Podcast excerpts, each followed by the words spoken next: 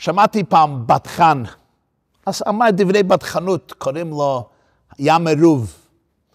אז הוא מספר, הוא אומר, פעם הלכתי לחוף הים, המים היו נראים נעימים, מתוקים, חמים. נכנסתי לים לשחות. הלכתי עמוק לתוך הים, היה לי כיף. פתאום אני רואה כריש גדול, טורף. עוד מעט אני נמצא בתוך השיניים שלו. הבטחן אומר, אני שולף מהכיס שלי סכין גדול, אני שוחט את הכריש, מציל את חיי. מישהו בקהל אומר לו, אני לא מבין, אתה אמרת שהלכת לשחות לתוך הים, איך היה לך מעיל וכיס וסכין? פתחן מסתכל עליו ואומר לו ביידיש, Du bist gekommen her in Aschena. Meisse, du bist gekommen gefragen Kasches. האם הגעת לפה לשמוע סיפור יפה, או הגעת לפה כדי לשאול קושיות? יש, בדיח, יש פתגם ישן נושן אצל היהודים, לא מתחילים לשאול שאלות על סיפורים. לא מקשיבים. סיפור כך קרה. ובכל זאת, אנחנו יהודים, אנחנו כן רוצים לנתח סיפורים שאנחנו יודעים שהסיפורים האלה זה לא סתם סיפור. הסיפורים האלה מדויקים בכל פרטיהם, בפרט סיפור שקנה לו מקום בלילה הכי יקר והכי אהוב והכי חשוב בחיי העם היהודי. הסיפור הראשון שאנחנו מספרים בהגדת ליל פסח. הסיפור שבעל ההגדה בחר להתחיל בו כמעט את הערב. והסיפור שקנה לו מקום בלב ומוח רבבות, מיליוני אלף אחינו בני ישראל, במשך אלפי שנה שחוגגים את ליל הסדר. נו, אז הילדים שאלו מה נשתנה הלילה הזה מכל הלילות, שבכל הלילות ואבא מסתכל הילדים בעיניים ואומר, ילדים מתוקים, ילדות נחמדות, עבדים היינו. לפרעה במצרים, ויוציאנו השם אלוקינו משם ביד חזקה ובזרוע נטויה. וכל אמר בלספר ביציאת מצרים, הרי זה משובח. ופה מיד אני חושב שנתחיל לספר איך, היה יציאת, איך הייתה יציאת מצרים. בעל הגדול אומר, לא, עכשיו נספר סיפור. מה הסיפור? בוא נקשיב היטב.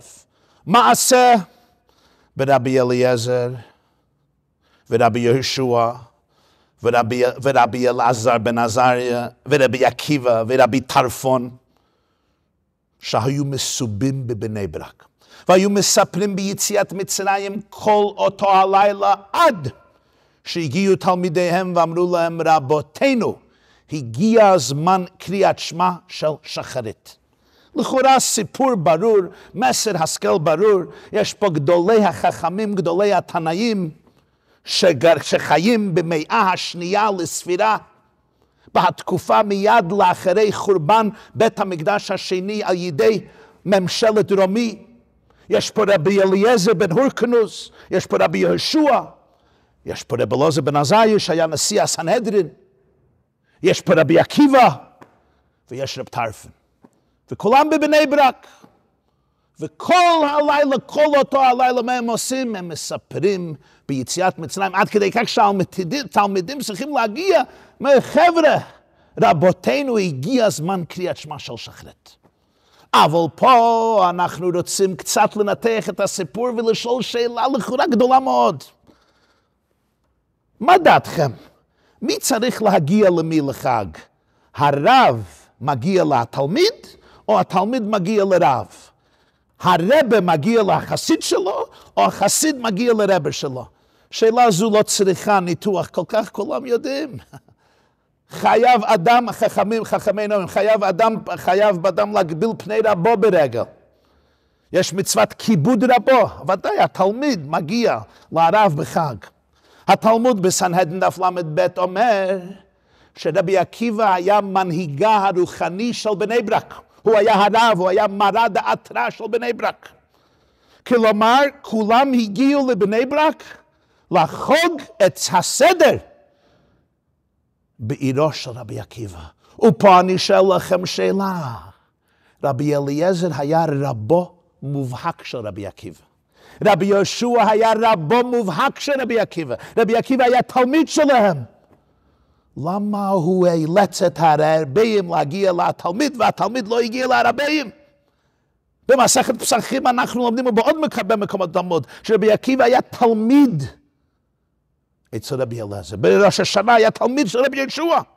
פה, רבי אליעזר שגר בלוד, ישוע בפקיעין, מגיעים לרבי עקיבא לחג. איפה הכבוד, איפה הנימוס, איפה הדרך ארץ? יש פה שאלה שנייה.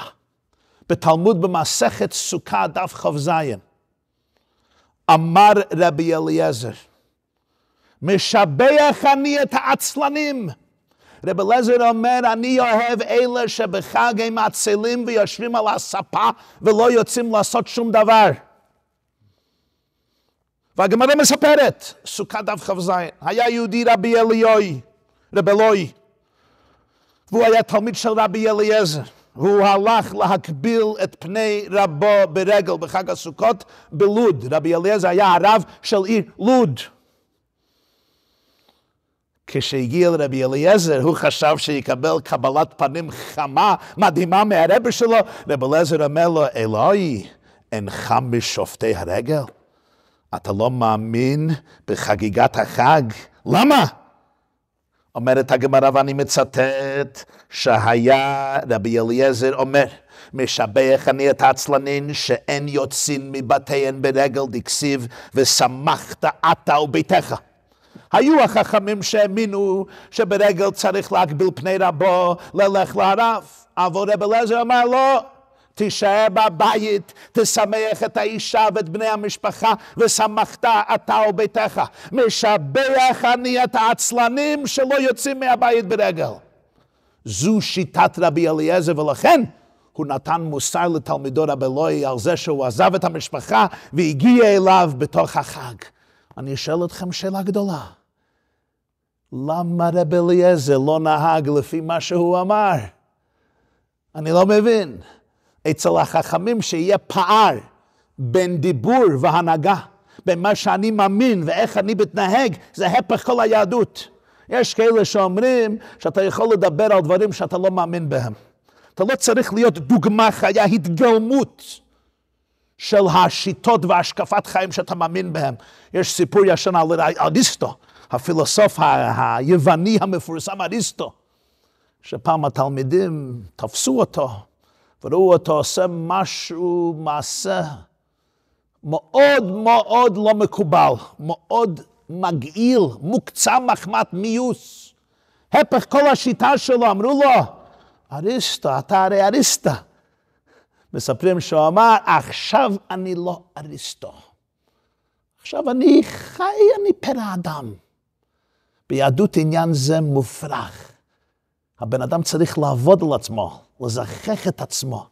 אני לא יכול לשחק, לעשות משחק, אני אומר דבר אחד ואני אעשה דבר שני. אם רבי אליעזר אומר שמצווה בחג להישאר בבית, איך הוא עוזב את הבית והולך לשהות את חג הפסח אצל תלמידו הגדול והענקי, רבי עקיבא בלוד. שתי שאלות האלו נשאלו בפירוש הגדת של פסח שנקרא ליל שימורים. זה פירוש יפה מאוד, מנתק מאוד על ההגדה. שנכתב על ידי רבי יחיאל מיכל אפשטיין. הוא היה רבה של העיר נוברדק בליטא. והוא מפורסם מאוד בעולם התרוני בגלל החיבור הנפלא שלו שנקרא ערוך השולחן. זה חיבור הלכתי מקיף ובהיר מאוד, ממש מעשה ידי אומן, וגם ערוך השולחן העתיד, על ההלכות של העתיד לבוא. רבי יחיאל מיכל אפשטיין היה מגדולי הדור בליטא. בדור שלפני המלחמה, הוא נפטר בחודש אדר תרס"ח, 1908, 1908. יש לו, כתוב המון ספרים, ויש לו גם פירוש על ההגדה של פסח שנקרא ליל שימורים. שם ראיתי את זה, הוא שואל שתי שאלות אלו. דבר ראשון, למה הרבים מגיעים לתלמיד לזאת בסדר? ואיך רבי אליעזר עושה משהו ממש נגד המצפון שלו, ממש נגד ההלכה לדתו שאסור לעזוב את הבית בחג, ושמחת אתה וביתך. רבי יחיאל מיכל אפשטיין מעניק מענה מרגש ומבריק. ואני רוצה להגיש בפניכם נקודה אחת מהמענה שלו, אבל בהקדם עוד עניין. יש פה גם דיוק במילים. מעשה ברבי אליעזר, ורבי ישוע, ורבי אלעזר בן עזאי, ורבי עקיבא, ורבי טרפון שהיו מסובים בבני ברק והיו מספרים ביציאת מצרים, כל אותו הלילה. מה זה כל אותו הלילה? היה צריך לכתוב, היו מספרים ביציאת מצרים כל הלילה. מה זה אותו הלילה?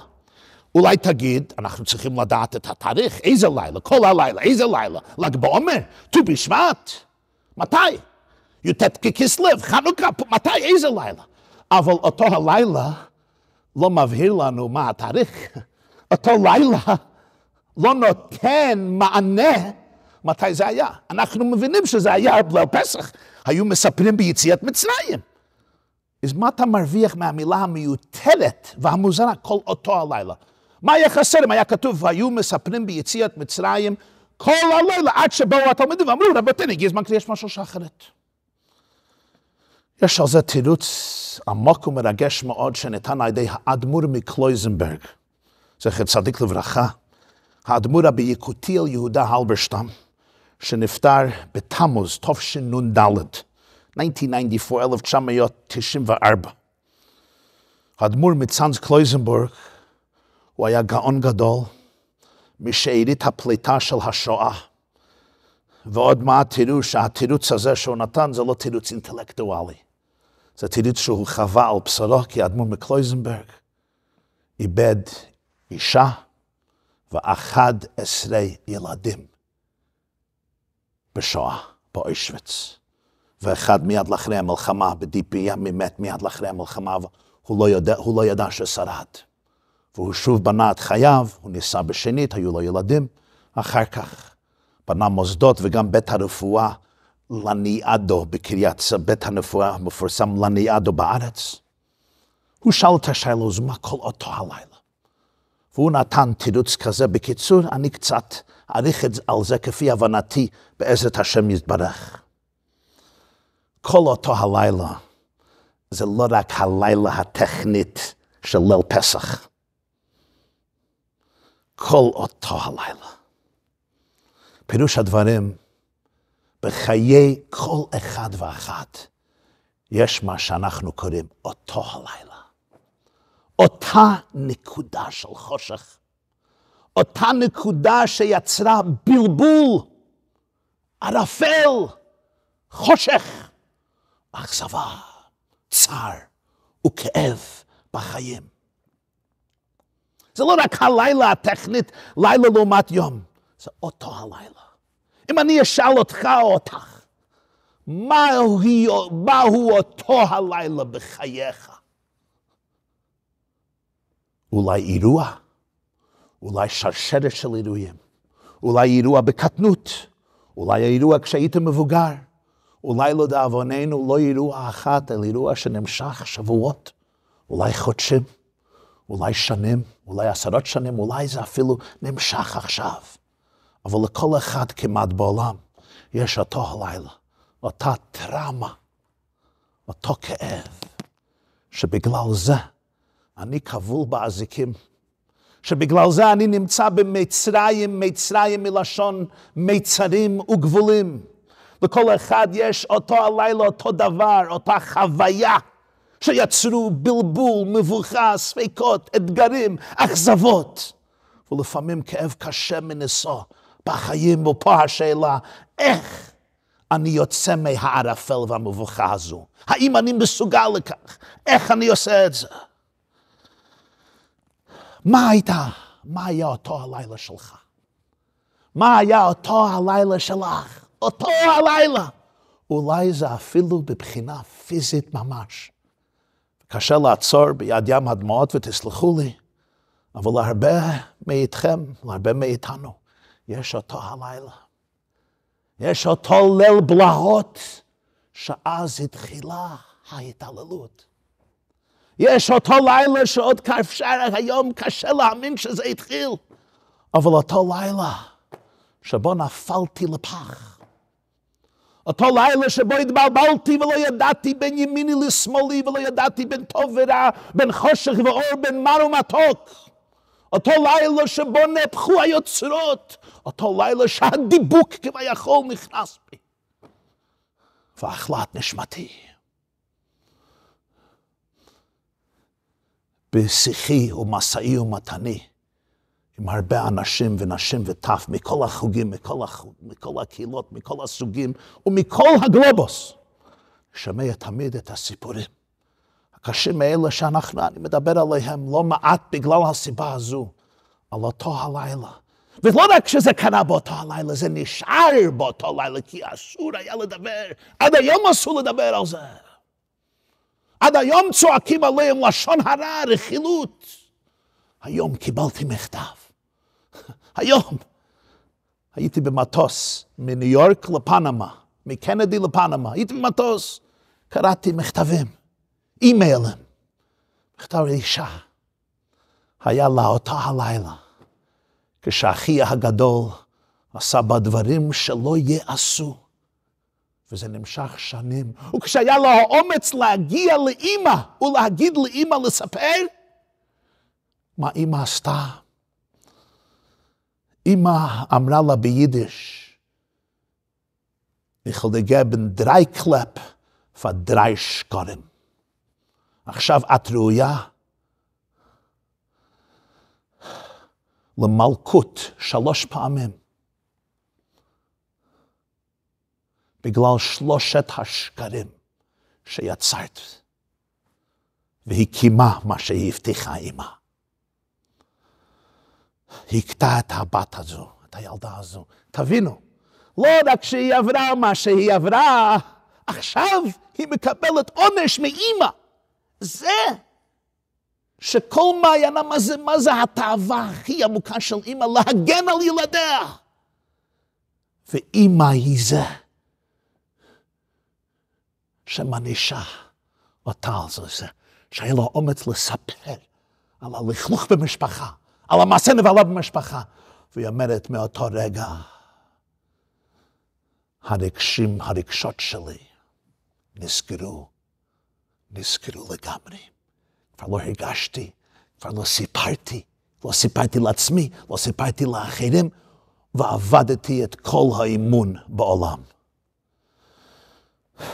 אותו הלילה. מה זה אותו הלילה בחייך? אולי זה היה אבידה. מישהו נפטר במשפחה, מישהו אהוב נפטר או נפטרה.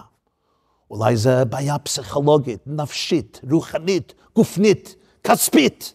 אבל זה אותו הלילה או אותם לילות שכשהתחיל הדבר או הדברים, שבגלל זה אני נמצא בתוך המיצר שלי, ואולי הלילה כל כך עמוקה, כפי שאמרתי בשיעור הקודם בפרשת צו, שאפילו אני לא יודע על כל אותו הלילה. איך אמר הבעל שם טוב, אנוכי הסתר אסתיר, ההסתר הכי טרגי זה, כשההסתר הוא בהסתר. אתה אפילו לא יודע שזה לילה וערפל. הצער, הלילה כל כך עמוק, שנאלצתי את עצמי, המוח שלי עשה טריק על עצמי וקרא ללילה אור. הוא עשה מהמת, מהמר מתוק, מהחושך הוא עשה אור. אוי גבל, לתנאים האלה גם היה אותו הלילה. לרבי אליעזר, לרבי אלעזר בן עזריה, לרבי שלום עקיבא, לרבי טרפון, גם היה אותו הלילה. אותו אירוע ששינתה את כל החיים שלהם, את כל ה trajectory שלהם, את כל היעד, את כל המסע, את כל התפקיד, את כל העם היהודי. מה היה אותו הלילה? לא צריכים לנחש. חורבן בית שני שעד לאושוויץ וטרבלינקה ודכאו. לא היה חושך כזה בתולדות עם ישראל. מה שקרה בחורבן בית שני לא יאומן כי יסופר. המספר של היהודים שנשחטו ונרחיצו על ידי חיילי קלגסי רומי. היהודים שנמכרו לעבדות, הסכום לשלם עבור עבד, יהודי עבד, אז לעולם היה פחות מדולר אחד. היו כל כך הרבה יהודים שהיו יכולים למכור אותם בפחות מדולר אחד, לא, אתה מבין? השוויות של יהודי היה פחות מדולר. וזה לא רק אבידה גשמית שלא יאומנת, גם אבידה רוחנית, כי מלכת רומי עקרה מן השורש כל נקודה אחרונה של התורה וחיי היהודים וחיי היהדות, ופה יושבים גדולי האומה, ענקי האומה, מנהיגי האומה, קברניטי האומה, גדולי חכמי ישראל רבי אליעזר בן הורקנוס, שהגמרא מפליאה את גאונותו, חכמתו, רבי עקיבא, רבי טרפן, רבי יהושע, רבי בן עזריה. מדבר על גדולים שבגדולים, ענקי האומה.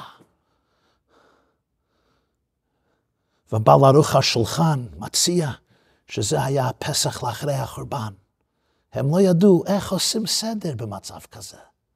זה פסח הראשון בלי בית המקדש, בלי קורבן פסח, בלי כהנים, לוויים וישראלים, בלי הצלי אש. איזה סדר זה יהיה? סדר ריק, נעדר משמעות, נעדר מכל הלכלוכיות והרגש והדופק של העם היהודי. הרי החג הפסח נקרא על שם קרבון פסח. זה היה הסטייפל, זה היה הציר המרכזי שכל הסדר עליו. היו צריכים לשנות את הנוסח של ארבעת הקושיות, היו מדברים שבכל השנה אנחנו הולכים בשר צלי, שלוק, מבושל, הלילה הזה כולו צלי. זה היו צריכים למחוק, אבל אין קרבן פסח, אין כבש, אין גדי, אין שירת הלוויים, אין ההלל. לא באים לבית המקדש לחוג את חג הפסח ושוב לצאת ממצרים. הפסח הזה יהיה כולו מרור לגמרי. נו, יאכלו קצת מצה, יגידו על ההגדה, יספרו על יציאת מצרים, אבל איך יצאו ממצרים? זהו, זו הייתה טראומה. האם אפשר להמשיך? האם אפשר לרקוד? ומה אנחנו נגיד לילדים והילדות המתוקים שיושבים בליל השולחן והם excited, הם מאושרים לפסח, מה נגיד להם? ילדים, זה לא פסח. זה פסח של יתמות, זה פסח של הרס, זה פסח של חורבן, זה פסח. רבי אליעזר לא היה יכול להישאר בבית באותו פסח. רבי ישוע לא היה יכול להישאר בבית, גם לא רבי טרפן, גם לא רבי אלעזר בן עזריה. למי הולכים באותו הלילה? ואמרנו, הולכים לרבי עקיבא, יש כתובת אחת. יש כתובת אחת. הולכים לרבי עקיבא. רבי עקיבא הוא גדול המנחמים בעם ישראל. הם ידעו אצל רבי עקיבא בבני ברק. יוכלו לא רק לספר, אלא כפי שבעל התניא אומר, לספר זה מלשון אבן ספיר. ספיר נופך ויהלום וסברתם לכם. שם יוכלו להרגיש את האור, את הזהירות, את הבריקה בני ברק, את האור של יציאת מצרים. לא רק ידברו על זה, יחוו את זה. זה יהיה סיפור שיחדור לעצמות. לכן כולם הלכו דווקא לתלמיד, דווקא לרבי עקיבא. למה רבי עקיבא אומר רבי יחיאל מיכל אפשטיין? תסתכלו בסוף מסכת מכות. אותם תנאים ביחד עם רבי גמליאל, אבל עכשיו זה מסתמא אחרי פטירתו. או הוא לא היה יכול לבוא. פעם הלכו לאחרי החורבן והגיעו להר הבית, וראו שועל יוצא מבית קודשי הקדשים. כל התנאים התחילו לבכות, רבי עקיבא מתחיל לשחק, הם אמרו לו, רבי עקיבא, מפני מה אתה משחק? מה הבדיחה פה? שועל יוצא מבית קודשי הקדושים. רבי עקיבא אומר, יהודי הרי עונה שאלה בעוד שאלה. למה אתם בוכים? הם אומרים, איך לא נבכה? על מקום זה נאמר, הזר הקרב יומת קודש הקדשים, ועכשיו שועלים הלכו בו. רבי עקיבא אומר, לכך אני משחק. יש שני פסוקים בתנ"ך, יש הפסוק ציון שדה תחרש, נבואת אוריה. ויש נבואת זכריה, עוד ישבו זקנים וזקנות ברחובות של ירושלים. עד שלא נתקיימה הנבואה הראשונה, לא ידעתי אם תתקיים הנבואה השנייה. עכשיו שנתקיימה נבואתו של זה, ציון נחרשה לשדה. עד ששועלים הולכים בו. עכשיו אני יודע שישבו זקנים וזקנות ברחובות של ירושלים. אומרת הגמרא בסוף מסכת מכות בלשון הזה, אמרו לו, עקיבא ניחמתנו, עקיבא ניחמתנו. פה נשאלת השאלה הגדולה. רבי עקיבא היה גדול המאמינים, הוא לא האמין בנבואת זכריה, הוא היה צריך לראות שועל. הם לא האמינו בביאת המשיח, הם לא חשבו שעוד ישבו זקנים וזקנות ברחובות ירושלים, מה העניין בזה? היה בזה זה משהו הרבה עמוק יותר, זה שמלכיתי לשמוע מהרבי מלובביץ' שאומר, ציון שדה תחרש. למה רבי עקיבא בחר נבואה הזו? כשאתה חורש שדה, זה נראה שאתה מחריב את השדה לגמרי. אבל מי שמבין עומק עניין מבין, אתה לא מחריב את הקרקע, אתה מכין אותו. אתה עושה קרקע פוריה שיוכל להצמיח. רבי עקיבא, החידוש של רבי עקיבא הוא לא שהאמין בגאולה, הוא ראה בחרישה התחלת תהליך הגאולה. כשהוא ראה את השועל יוצא מבית קודש הקדושים, הוא לא ראה חורבן, הוא ראה שזה ההתחלה של עוד ישבו זקנים וזקנות ברחובות ירושלים. רבי עקיבא הוא זה שלא נכנע לדיכאון, לא בגלל שהוא נאיבי. לא בגלל שהוא לא מבין חושך, רבי עקיבא יודע לבכות ויודע לבכות טוב מאוד. אפילו כשקרא שיר השירים, אומר בזוהר, זלגו עיניו דמעות. רבי עקיבא היה זה, שכשהוא הסתכל על חושך, מתוך החושך הוא שאל את עצמו, איך אני יכול לזהות פה את התחלת הצמיחה? זו חרישה, זה לא תהליך קל, חרישה זה לא גשמק, זה לא נעים. עוד צריך להיות זריעה, עוד יגיע זמן לצמיחה, אבל זה התחלת התהליך. ולכן אמרו לו, עקיבא ניחמתנו, בתוך השועל הוא רואה תהליך שיסתיים בעוד ישבו זקנים וזקנות ברחובות ירושלים. רב אלעזר, רב ישוע, רב טרפן, רב אלעזר בן עזאי ידעו שבבני ברק, בליל פסח לאחרי החורבן, יספרו ויעירו ויחוו וירגישו את סיפור יציאת מצרים. למרות חורבן בית המקדש, למרות הבכי, למרות היגון, למרות האסונות, למרות המצבים הקשים, הם ידעו שאפילו באותו הלילה הם יוכלו להבין שזה לא הסוף. זה מסע ארוך, זה מסע מתיש, אבל מפה תתחיל לידה חדשה, אפשרויות חדשות, הזדמנות חדשות, גידול חדש. עד שבאו תלמידיהם ואמרו להם, רבותינו, הגיע הזמן קריאת שמע של שחרית. וביד הרבי מלובביץ', התלמידים אמרו, רבותינו, הצלחתם. הצלחתם להכניס שחרית, לעשות משחרות שחרית.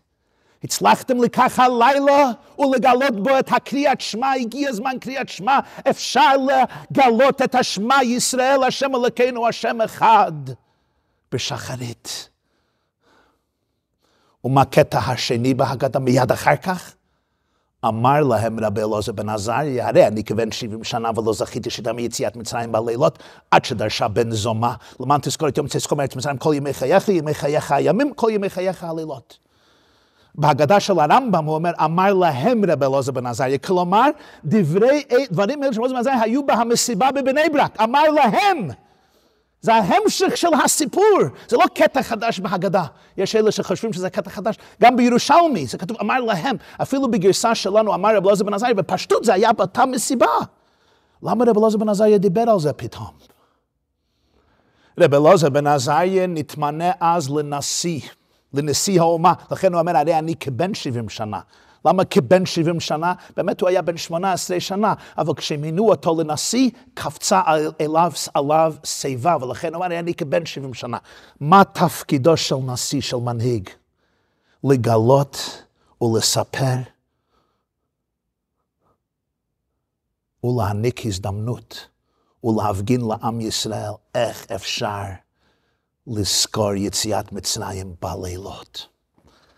כשהחיים שלי בהירים ומאירים, כשהשמש זורחת, אני יכול להיזכר ביציאת מצרים, אני יכול להרגיש מודעות וחוויה גאולתית.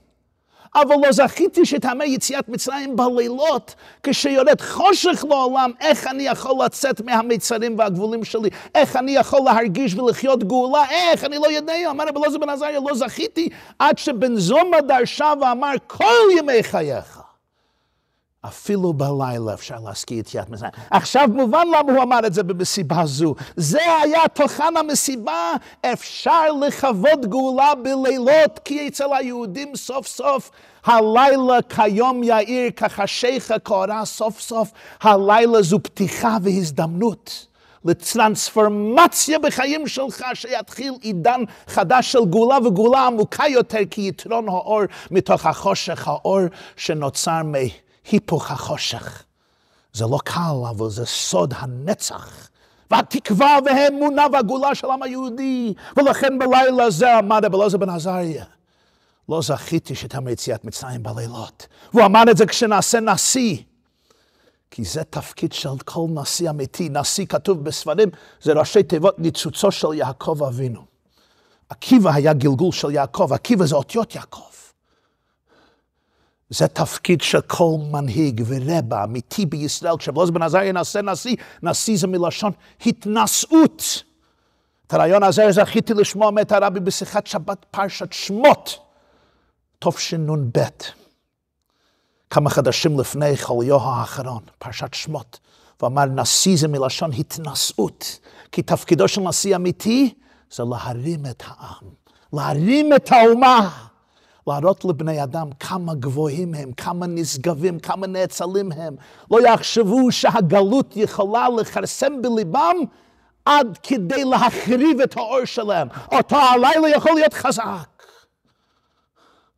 אבל האור האינסופי שלך יותר חזק אפילו ממה שקרה באותו הלילה. ידידים יקרים, תלמידים יקרים, מוריי ורבותיי. לכל אחד מאיתנו יש אותו הלילה. אבל לכל אחד מאיתנו יש גם הקול של רבי עקיבא, והקול של רבי אלעזר בן עזריה, שאומרים לנו, התעוררי, התעוררי, כי בא אורך. קומי אורי, אורי, אורי, שדברי כבוד השם עלייך נגלה. יש גם היכולת לפתוח את עצמנו לאור חדש, בהיר בשחקים. לסיפור יציאת מצרים עד שזמן קריאת שמע של שחרית יאיר בחייכם דבקות בהשם אחד.